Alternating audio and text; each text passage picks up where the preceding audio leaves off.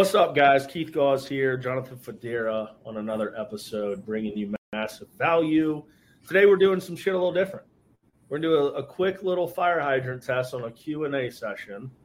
And uh, reality is, uh, what the question is, and I'll let you lead off, Jonathan, or if you want, you can you can pass the buck back. What are you doing in your business today to be different, to be sustainable, and, and what are you doing to make sure that you're guarding number one, your culture, number two, your energy, and number three, your your passion just to wake the fuck up and come back into the trenches and, and, and rinse and repeat. So let's let's start with what are you doing today to make sure that not only your your mentality and your culture for yourself, but your culture of your team. What are you doing different in your business? I wouldn't say it's different but I will say that one of the things that you can do to safeguard everything that you just said, okay, is being selective with which clients you work with and not. What I mean by that is everybody has core values, okay, or you should have core values. Your team should have them, your company should have them, and you should your clients should know them, okay. And maybe your clients have different core values, and that's okay but if they're violating or they don't respect your core values, or if you know it's not a fit culturally or with what you do, I think it's a very ethical thing to fire certain clients. And here's why I say that. And it's probably one of the hardest things to do until you get used to it. Because no business owner, no operator wants to turn down business. It's it's very very hard for an operator to say no to an opportunity. However, when you say no to that opportunity, you're saying yes to more of the people that you can help. And you're saying yes to spending more time and being more impactful for the ones that you are helping. Meanwhile, when you work with that client that was borderline to start with, or that you know is going to be difficult because they don't align, their values don't align or match with yours, what you're doing is you're inviting problems into your culture and your company and your business. And I'll tell you right now, and almost without a doubt, anyone that I have said, hey, this isn't a fit, or I've thought it, I've always been proven right. Okay. You're trying to be the good guy, you're trying to be a good operator, and you're trying to help somebody. Whether it's a size thing, like I'll tell you right now, if I can't get somebody at least $10,000, I'm not the one to work with them. Okay. And personally, for me, it's more like 50,000. My team will accept people 10,000 or more. And a lot of times when you try to make that exception because they have a great story or a great background, or you really want to help them because they've been put in a bad spot, what I found is even though you're trying to do that, it's still going to backfire on you because one, they're probably going to take as much time, if not more time, than some of your best clients and two, a lot of times, if they don't match your culture and your core values, they're going to be very, very difficult to work with and create a lot of headaches for you. And so, by you reducing the number of headaches by saying no to business, actually allows you to one, be in a better mood all day, and two, focus your energy on the people that you should be trying to help right off the bat. Okay, so that is one thing that I would say I would be cognizant of. Define your ideal client, okay, and then maybe make a area around like, hey, even if it's not perfect and ideal, we're willing to accept this on a low, and then the high really doesn't have any limits. But if they fall outside of that box, don't be a hero. Okay, it's okay to say no. It's and and you don't have to say no. You could say, hey, no, I we can't help, but I do know someone. Let me get you connected and then you might be able to go and get a referral fee from somebody else that might be a competitor, right? How cool would that be? Is if you sent your competitor business and that person is a fit for them, and now you look like a good person, a good guy to that client, and a good guy to your competitor. All right. And you didn't deal with any of the problems, any of the noise, any of that stuff. And you were able to spend time working just on your ideal guys. Tell you what, you'll have a much more successful business, much more free flowing business, and you'll be happier while you're working. Keith, what do you think? Yeah, no, I love firing clients. I mean, I don't love to do it, but the reality is, I think you hit it on the head. you're only going to fire them because their asses weren't supposed to be a client to begin with. You just got greedy and wanted the money, so you said yes. And the reality is, the bullshit meter caught up to the time that you have to sync with these people, and you get tired of them causing more and more and more and more friction in your business, and then you fire them. So coming back full circle is you identified them out of the gate as a non-client. You got attracted to the money. You spent their money that they pay you drinking beer after five because they stress you out, right? And then you fire their ass. So it, in reality, it was no help. Yep. Um, but no, in, in all seriousness, like if I look back over 15 years and all the clients that I had to let go, I, I, there's not a single one that I didn't know that I would fire out of the gate. I may not have known it immediately, but I I knew that they weren't the right fit at some point. At some point, and the, the I know that they weren't the right fit typically in the beginning because the reality is like there's two sides of this conversation, right? And I don't want to be unfair to those who are coming up out of the trenches and just getting started. Like you're gonna take these clients on to pay your bills, right? and you and at that point you don't know that they're not the right client but you will evolve to to them not being the right client and you will then start to identify them moving forward so i'm not talking about you guys who are in the first couple years still figuring it out making ends meet and doing the work okay but what you'll start to learn as you transition through time is you'll pick the clients you know you work really really well with and the ones that you are excited about coming into work to talk to that is your that is your client. Go find those people. The reality is if there's other people on your roster that aren't in that market, you got to do a couple things, okay?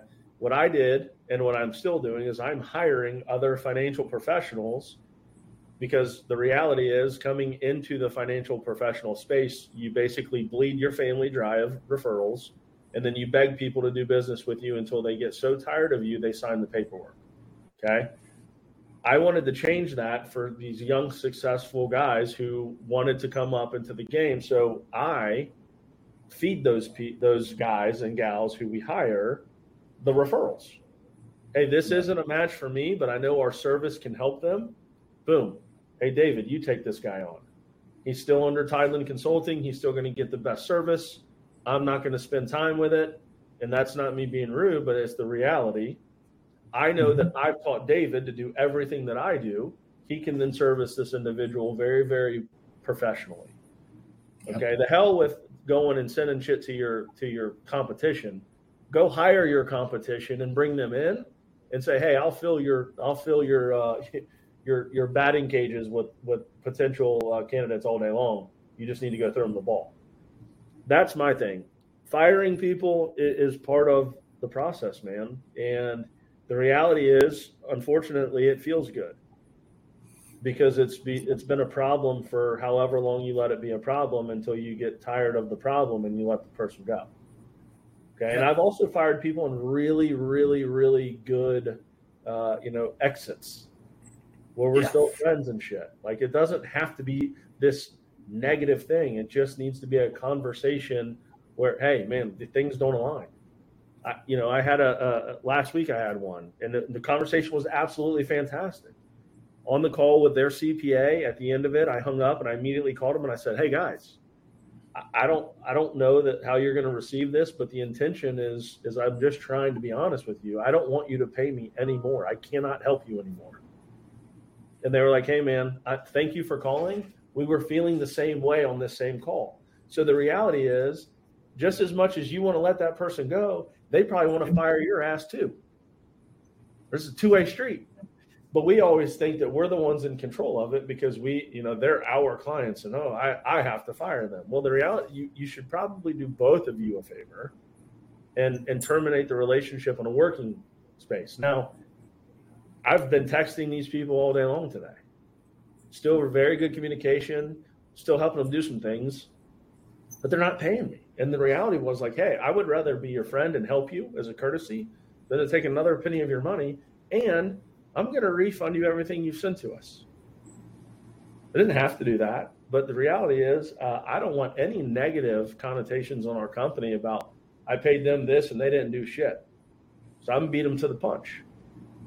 Uh, so in today's space, firing for culture, right? Firing for energy and selection is is something that needs to to happen. And it needs to happen on a consistent basis. Do not get caught in the moment of keeping people on your roster as a client just to create money. Yep. Because that shit will cost you 10 times on the back end. Mm-hmm. Right. Um, so the way that I fire clients, we just have a very open conversation, you know, and I just say, Hey, uh, full transparency, man, this is what I'm feeling. You know, tell me if I'm wrong. And typically they'll say, no, you're right. So here's, here's what I propose. I'm to quit billing you. Sometimes you get refunded, sometimes you don't. Depends on the relationship and the amount of work and the scope. But I can tell you this those two individuals that I terminated, if you will, I guarantee you send me referrals in the future. Yep. Right. So so the the negative connotation on the word firing is, is just that. It's a negative connotation. And the reality is if you do it properly and you do it with pure intentions, then then the negative aspect is gone. Yep. And it's not this this BS of like, oh, I can't fucking believe you're firing me and you're an asshole and I'm gonna put your shit all over Facebook and I'm suing you and you know, we already work in a in a uh, in a pretty robust industry where a lot of people like to complain. Yeah. Right. Hey, the market was down 29% last year. My shit was down 3%. Why wasn't it up? Well, we saved you 26%. I don't, you know, yeah. Sorry. You're fired. so it's this is going to be something the way the reason I wanted to bring this up in this little Q and A session is because this is going to be something a lot of people are going through right now. Yep. Both ways, they're going to get fired and they're going to do the firing, and it doesn't have to be a negative connotation. And if you can do it professionally and you can do it above board, uh, the relationship still stays, communication yep. lines still stay open, and referral business can then transpire from that right? 100%. and then at some point when when you can help them you will. they're going to back. Yeah. And they're going to know you operate ethically and they'll be yeah that's the good thing man. You know there's there's these things called ethics that a lot of people forgot about i think you know? And, and that's another part of this so the reality is we wanted to touch on this. What are you doing to pivot? What are you doing to protect yourself? Uh, client selection is one of those things that needs to be intimately uh, viewed and investigated so that you aren't setting yourself up to to burn the wick faster than the wax uh, and you, end up leaving with uh, you know burnt out and, and, pissed off all the time um, that doesn't do you any good it doesn't do your spouse or your partner any good it doesn't do your business partner any good or your kids or anyone else so, I agree. That's the reality. That's the Q and A of the day. What are you doing? Topics firing clients how to do it effectively, efficiently, without pissing a bunch of people off, and the importance of making sure that you're uh, you're not violating your own client uh, guardrails. Correct. And one other thing I'm going to add to that, it was perfectly said. I do think if you're going to do it the right way, you should probably do it over a phone call. Okay. And here's why text, email, anything in writing needs to follow the phone call However, a lot can get misconstrued via email or text. You're not listening to tone, you're not getting any feedback from the other party. Okay. And if you listen to any example Keith gave during this session, it was all speaking directly with the person, obviously over the phone or face to face. So you can pick up cues from how they sound all right. I would not be doing it as a one off, as a matter of fact email or matter of fact text, because you know what? That's probably going to be the last text or email you send that person. And you may walk away from that thinking, oh, everything's great. I did it professionally. And I can assure you that they probably do not think that or feel that way. All right. So, guys, I hope this helped. I want you guys to understand if you're new in business, it's going to be way harder as you grow and you're more experienced, you're going to be able to identify who should get fired quicker, faster, and you're going to have more uh, less hesitancy of doing it. Okay. But doing it and doing it the right way is the right call. All right. So do us a favor. Share this with someone that needs to hear it. And we will get back to you on our next Q&A. And if you guys have any questions that you want Keith or I to go over, please make sure you're emailing us. It's jonathan at integratedbusinessfinancing.com. If you send them to me or you can message it to Keith or myself, we'll get them. We'll bring them up on the next show. All right. We appreciate you guys. Thank you for tuning in.